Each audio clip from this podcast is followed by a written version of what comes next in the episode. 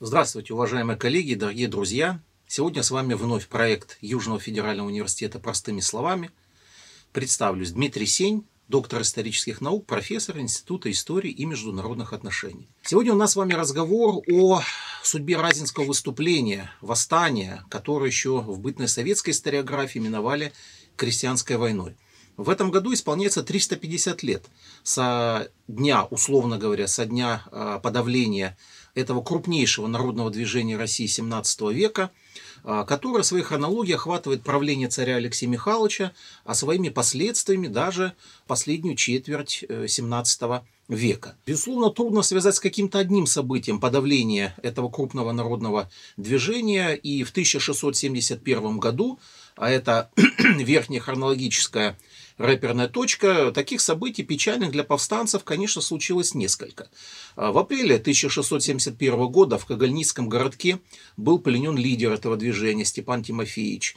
А, чуть позже в плен попал его брат Фрол, Дальше начались еще более суровые испытания. А, для них они были доставлены в Москву и после пыток казнены. В августе 1671 года войско Донское впервые в своей истории давало присягу э, московскому царю, а в ноябре 1671 года пал последний оплот э, повстанцев Астрахань. Но давайте все-таки перенесемся в более ранние времена, а именно во вторую половину 1660-х годов. Дело в том, что э, в событиях Разинского выступления, я его буду впредь так именовать, а, образно выражаясь, нельзя винить только одну из сторон, либо казаков, либо московское правительство. А, к этому времени, прежде всего, прежде всего, на Дону сформировалось значительное количество так называемого горючего материала. И э, для того, чтобы посмотреть на причины этого выступления, нужно, конечно, бросить взгляд не только на территорию Донской земли, но и за ее пределами. Сначала, впрочем, о Донцах. В 1660-х годах существенно ухудшилось материальное э, положение войска Донского. А, закончилась так называемая Босфорская война, по выражению российского историка Владимира Николаевича Королева, усилился налоговый гнет. Определенным образом на обстановку в стране и э, на южном порубежье повлияла русско-польская война 1654-1667 годов. Все активнее царские власти перекрывают э, разные направления для выхода донских казаков в море. И вот в этих непростых условиях, повторюсь, на Дону, на юге формируется значительное количество горючего материала, представленного множеством недовольных из самых разных категорий, слоев и, прежде всего, донских казаков. Так называемая галутвенная часть войска Донского активно выступала за продолжение морских походов и все чаще и пристальнее, э, если э, можно так сказать, все более алчно, донцы в этом отношении посматривали на волжское направление так называемых походов за зипунами. Нельзя не сказать, что э, Крымское ханство и Османская империя также нанесли определенный урон и удар по войску Донскому. В частности, в начале 1660-х годов э, крымцы и османы в районе Азова, Азовской крепости предприняли ряд фортификационных усилий для того, чтобы э, ослабить донцам возможности для выхода э, с Дона на море. Таким образом, мы видим, что э, вторая половина 1660-х годов – это э, масса оснований для того, чтобы недовольство донских казаков вышло на новый уровень и нашло отклик не только на Дону, но и далеко за его пределы. У этого движения очень быстро нашелся лидер, вожак Степан Разин. Несколько слов о нем. А, традиционно считается, что он 1630 года рождения, и, к слову сказать, э, недавно были обнаружены новые документальные свидетельства в шведском королевском архиве, подтверждающие эту точку зрения, может быть, я успею об этом сказать, который, опять же, как считается, был выходцем из достаточно зажиточной старшинской семьи, будущим э, крестным, будущим крестным Степана Разина стал Корнила Яковлев, и полагают ученые, что к началу восстания Разин обладал значительным опытом военно-дипломатического искусства. Он э, хаживал в богомолье, то есть за пределы Донской земли. Он тоже э, выходил, соответственно, постоянно развивался кругозор этого действительно выдающегося представителя донского казачества.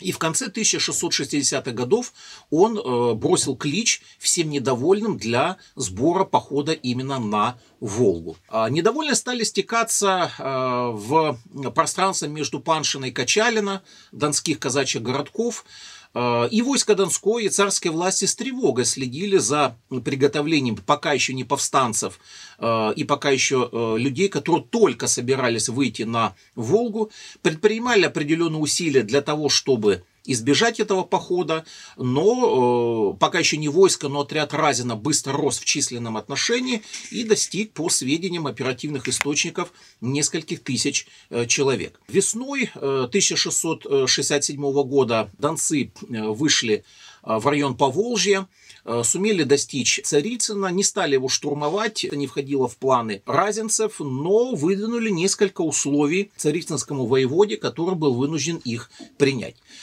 А, по ходу дела разинцы разграбили несколько торговых людей, торговый караван, и постепенно вот в их движении э, стала прослеживаться социальная заостренность, и некоторые ученые даже полагают, что уже в ходе начала так называемого Волжско-Каспийского похода э, и началось, э, собственно говоря, восстание, которое вскоре переросло в так называемую крестьянскую войну.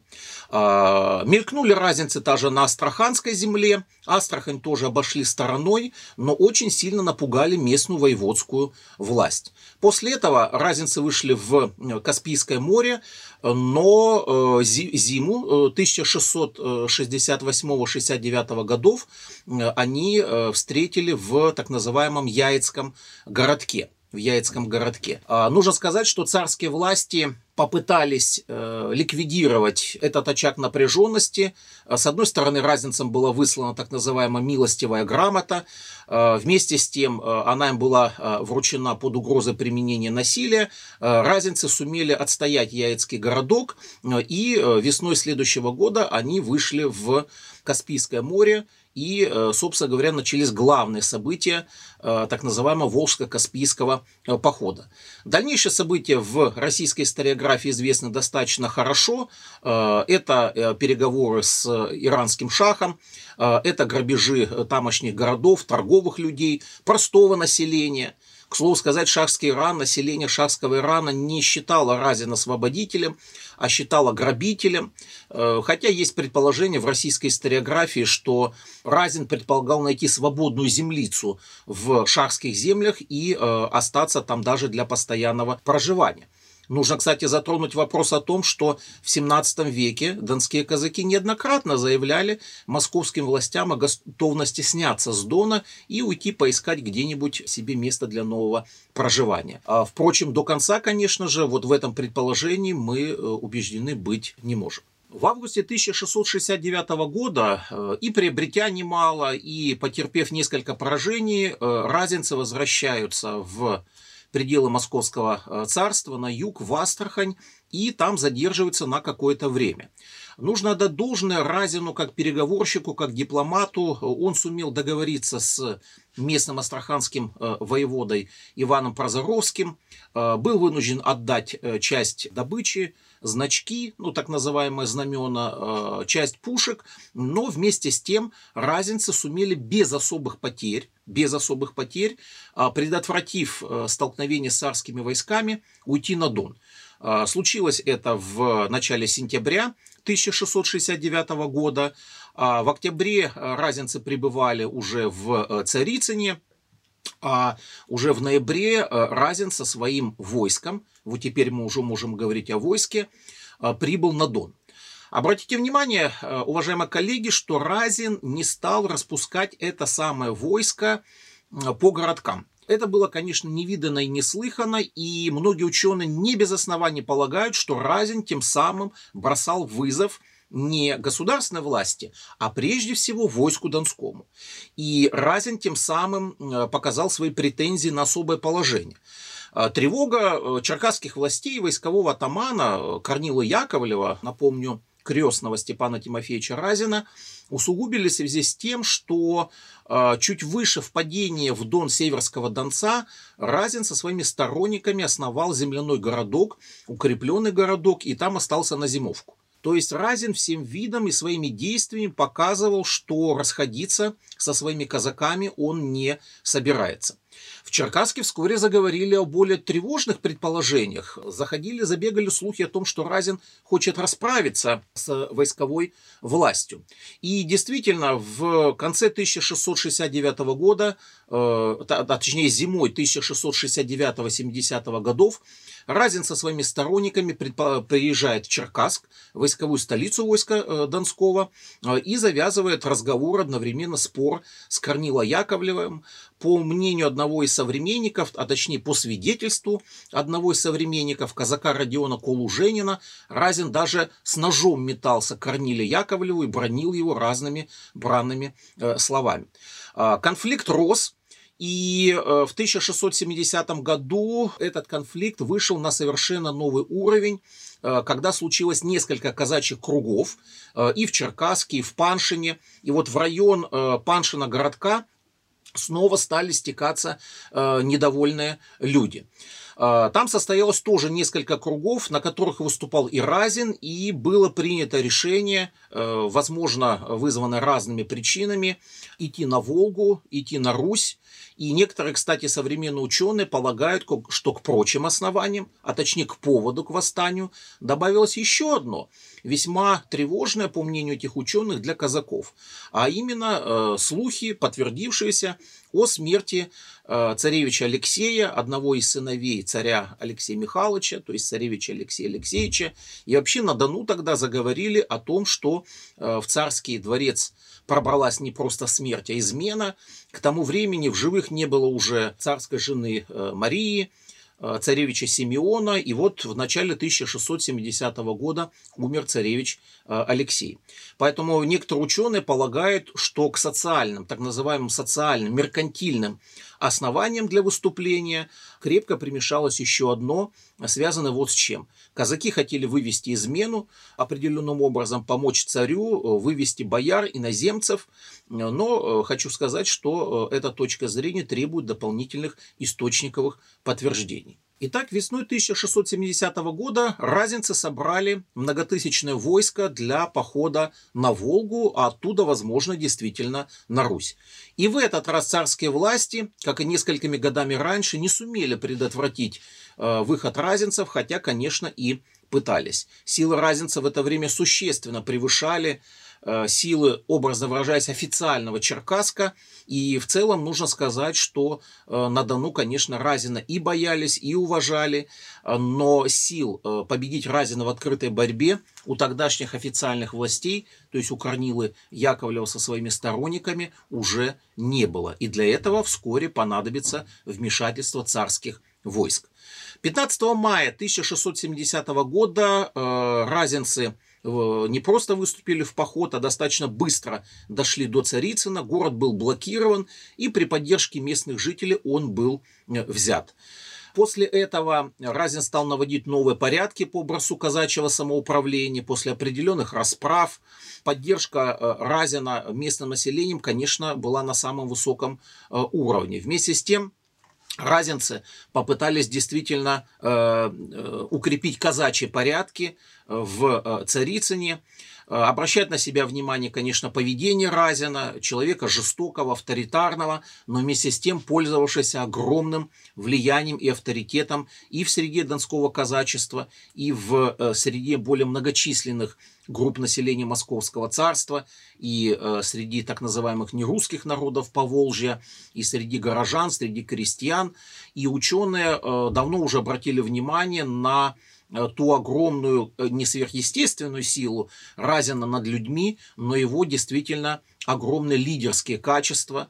Э, доходило до того, что он, может быть, в порыве ярости и сознательно манкируя своим положением, отрекался от атаманского чина, в ярости бросал саблю, и различные современники, в том числе иностранцы, наблюдатели этих сцен говорили о том, что казаки тотчас падали ниц перед ним и просили э, его их простить и быть им э, не вечным атаманом, но вернуться к атаманскому чину и званию. И, конечно же, особое положение Разина как лидера невероятной харизмы, безусловно, обаяния и самых разных черт характера привлекало к нему все новых и новых сторонников. И в этом смысле личностные характеристики Разина служили дополнительным основанием для того, что до поры до времени – восстание держалось на высоте и привлекало к себе все новых и новых сторонников. После падения Царицына э, Разин вновь объявляет поход на Русь. Не станем забывать о том, что э, эти призывы Разин выказывал еще раньше. Но в какой-то момент э, планы некоторым образом изменились, и было решено захватить Астрахань. После Царицына разинцы таким образом направляются в Астрахань, захватывает ее после штурма, и мы видим, что к концу июня 1670 года все Нижнее Поволжье оказалось в руках повстанцев. А, таким образом, можно говорить о том, что в 1670 году движение Разина, конечно, вышло на новый уровень. К э, Разину подключались, присоединялись все новые сторонники – расширялась постепенно территория э, этого выступления или восстания. Э, вскоре в руках разинцев оказались значительные территории Среднего Поволжья. Э, и мы видим, что 1670 год – это пик наивысших успехов повстанцев, по крайней мере, к лету 1670 года. Хотелось бы еще вот о чем сказать. Кратко, уважаемые коллеги, эта тема разин как дипломат в совершенно непростых условиях, когда приходилось лавировать, когда приходилось рассчитывать свои силы и управлять, безусловно, разношерстным войском, Разину э, приходилось применять недюжинные дипломатические способности. Э, и, может быть, сам себе чуть противоречия, скажу о том, что э, одним только казачьим кликом, рыком, руганью и насилием проблему было не решить. И в этом отношении Райзен, повторюсь, выступает достаточно гибким управленцем, дипломатом. А, он завязывает э, связи и с нагайцами, пытается вступить в э, контакты с калмыками, хотя традиционно войско Донской калмыкам не доверяло. И еще один очень интересный аспект – это попытка Степана Тимофеевича Разина войти в контакт с крымскими ханами. А, летом 1670 года крымский хан Адиль Гирей ответил на какое-то инициативное письмо Степана Разина, а, скорее всего, написанное в том же году и, возможно же, летом 1670 года, а, ответил согласием на предмет вступления в переговоры э, и достижения определенных договоренностей. А, случаи едва ли не уникальные. А, это переговоры таким образом между разинским руководством и а, крымским ханом Адильгереем. А вскоре в определенной попытке завязать с Разиным контакты вступает новый крымский хан Селим Гирей. И он свое новое письмо Э, передает одному из э, повстанческих атаманов Шелудяку, а тот это письмо, атаман Шелудяк, переправляет Разину под Симбирск. Таким образом, мы видим, что э, Разинское движение имело определенные внешнеполитические аспекты для своего развития. Нельзя, конечно, исключать, что Разин был готов подключить к поиску новых сил и союзников и так называемых традиционных врагов России.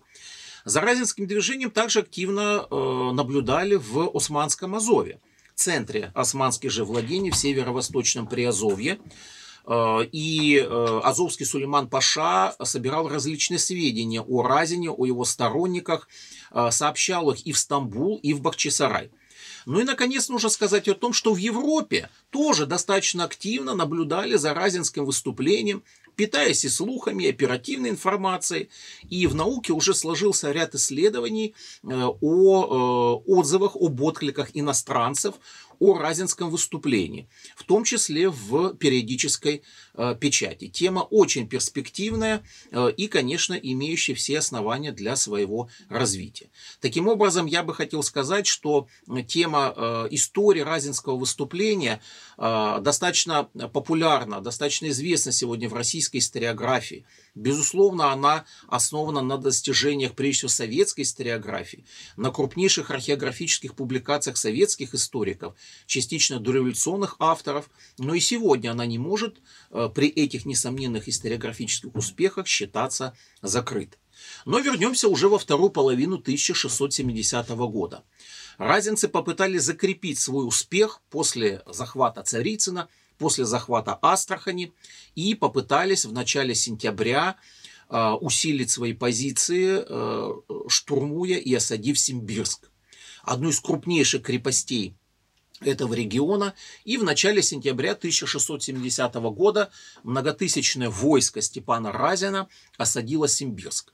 Пять раз разинцы штурмовали город и Кремль. Случался э, переменный успех, но э, в итоге э, Разину его сторонникам Симбирск взять не удалось. И, конечно, это крупнейшее поражение разинцев и в 1670 году, ну и вообще в истории этого крупнейшего, повторюсь, для 17 века народного движения. Сам Разин был тяжело ранен, своими сторонниками был вывезен сначала в Царицын, потом э, на Дон. И вот мы видим, что к концу 1670 года обстановка существенно изменилась, теперь уже э, в сторону далеко не благоприятствующую так называемому походу на Русь разинцев. Уже, что называется, было не до похода. А, отшатнулись от Разина э, его многие былые сторонники, и речь не шла, безусловно, о э, Азовском Паше, о Крымском хане, об этом мы уже говорить всерьез не можем, а, отшатнулись многие реальные участники.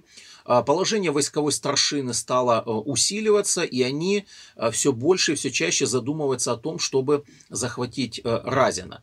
И действительно, они сумели организовать поход на Кагальницкий городок, пожалуй, главный укрепленный центр на Дону Степана Тимофеевича Разина и его сторонников Разина на тот момент в Кагальнике не было. А, но в 1671 году эта операция была повторена, и в апреле 1671 года сначала Разин, а потом его родной брат Фрол были пленены. Нужно сказать, что разинцы э, пытались, конечно, укрепить свое положение э, на Дону. Э, Разин, чуть возвращаясь назад, зимой 1670-71 годов даже приезжал в Черкасск, пытался его сождать, э, но активных действий особых не предпринял. Хотя на Дон в этот раз, подчеркиваю, дело происходит зимой 1670-71 годов, он прибыл с пушками. Но э, черкасская артиллерия превосходила так называемый огневой наряд разинцев. Э, черкасские казаки активно отстреливались, а Разин, в свою очередь, не предпринял активнейших действий для захвата войсковой столицы. Быть может, это был для него а, какой-то последний реальный шанс. И вот весной 1671 года войсковая старшина сумела э, достичь столь желанной цели и захватить Степана Разина в Э, Кагальницком городке. Для его отправки в Москву был снаряжен крупный отряд. Известие о поимке Разина достаточно быстро достигло Москвы. И не только Москвы, но и ушей ряда иностранцев. И в этом отношении э, нужно сказать о замечательной документальной находке наших коллег Ингрид Майер и Глеба Казакова, которые обнаружили в шведском королевском архиве письма подданного шведской э, короны купца Кристова Коха, который сообщал в, через Нарву в Швецию королю известие о поимке Разина, сообщил уникальные, доселе неизвестные подробности доставки Разина, его внешности. Кстати, еще одна тема очень интересная и дискуссионная в науке, а, а также подробности его пыток и казни, располагая определенными достаточно надежными источниками информации. Со 2 по 5 июня того же 1671 года длились пытки, жесточайшие пытки э, Степана Тимофеевича Разина и его родного брата Фрола, э, чуть позже пощаженного временно царскими властями. И 6 июня 1671 года при большом стечении народа и, к слову сказать, иностранцев, Разин, и, Разин э, был казнен, тело его было растыкано по кольям. Случилось это на Красной площади, но вскоре останки были перевезены э, на так называемое э, болото или болотную площадь и находились там примерно до 1676 года. Восстание на этом не закончилось, но повторюсь, что в том году, в 1671 году, царские власти, образно выражаясь, зачищали повстанческое пространство. И самой главной победой для себя, по крайней мере летом 1671 года, царские власти посчитали присягу войска Донского московскому царю Алексею Михайловичу. Принятие этой присяги э, было определенным образом формализовано, состоялось несколько кругов, казачьих кругов. Э, донцы традиционно отказывались давать эту присягу, то есть целовать крест на верность. И в этом смысле местной войсковой старшине, верхушке, тому же Корниле Яковлеву удалось э, переломить сопротивление казаков. И, конечно, вот эта присяга означала Э, не просто крупную победу царского правительства, царских властей над вольностями казачьими, но и знаменовала, по сути, э, наступление нового этапа во взаимоотношениях между э, Московским царством и войском Донским. Даже после этого, после принесения присяги, это выступление не закончилось. Последние его очаги длились до конца 1671 года. Удивительным образом при этом повстанцы чувствовали себя достаточно вольготно в той же самой Астрахани. И только когда там поменялась воеводская власть, к ним были применены достаточно серьезные санкции, репрессии. И вот, повторюсь, в ноябре 1671 года в результате суровых расправ пал, пожалуй, этот последний оплот повстанцев. Таким образом, мы видим, что э, в пределах 1667-1671 годов э, в России случилось э, потрясающее по своему масштабу, по накалу, по трагедии для самых разных сторон и участников народное движение, которое традиционно именуют Разинским восстанием или бунтом Э, сегодня все меньше историков называют это движение крестьянской войной. И в завершении своего выступления хотел бы сказать о некоторых дискуссионных аспектах э, этого движения. Во-первых, по поводу названия. Э, сегодня все большую популярность, на мой взгляд, не без оснований, приобретает такое выражение, такое название, как Разинский бунт и вообще русский бунт.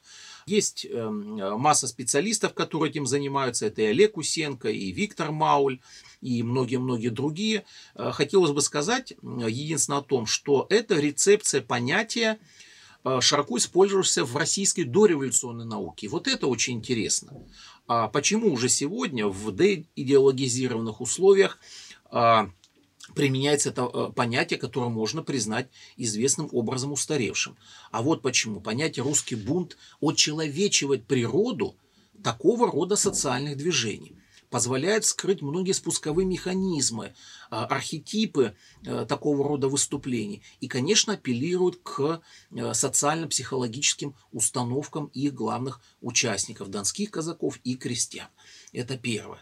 Второе, на что хотелось бы обратить внимание, это тема казачьей жестокости – и вообще тема жестокости повстанцев в ходе, в данном случае, Разинского выступления. Здесь особая роль принадлежит Владимиру Соловьеву, российскому историку, э, который в 1994 году опубликовал ну, классическую на эту тему работу «Анатомия русского бунта», положив начало целому ряду исследований. Еще одна очень интересная проблема – это, конечно, дипломатическое искусство Разина и его сторонников. И, повторюсь, э, попытки повстанцев э, завязать контакты с представителями э, восточных государств, мусульманских государств Северного Причерноморья, с Крымским ханством и Османской империей. Еще одна интересная э, проблема – это отзвуки и отклики на разинское выступление в Европе. Повторюсь, что реакция европейцев была массовой, хотя и типологически похожей. Здесь находилось место для осуждения этого выступления, но вместе с тем для ориентализации облика Разина. Но нам еще предстоит во след достижениям советской историографии, сегодняшних ученых, и Виктора Ивановича Буганова, и Ингрид Майера, Глеба Казакова, еще и далее развивать тему, связанную с иностранными известиями о Разинском выступлении.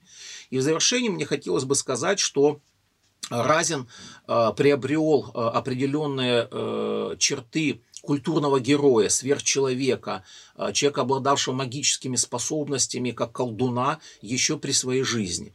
И вот э, тема магических действий повстанцев – тема отношения современников к Разину и наделения его вот этими а, сверхчеловеческими, в том числе колдовскими, волшебными а, чертами, тоже сегодня активно развивается в российской и в зарубежной историографии и имеет определенное основание для развития. Недавно вышла книга известного зарубежного слависта Клаудио Сержио Ингерфлома «Аз езм царь», одна из глав которой посвящена как раз анализу магических действий, по мнению автора, направленных против царской власти.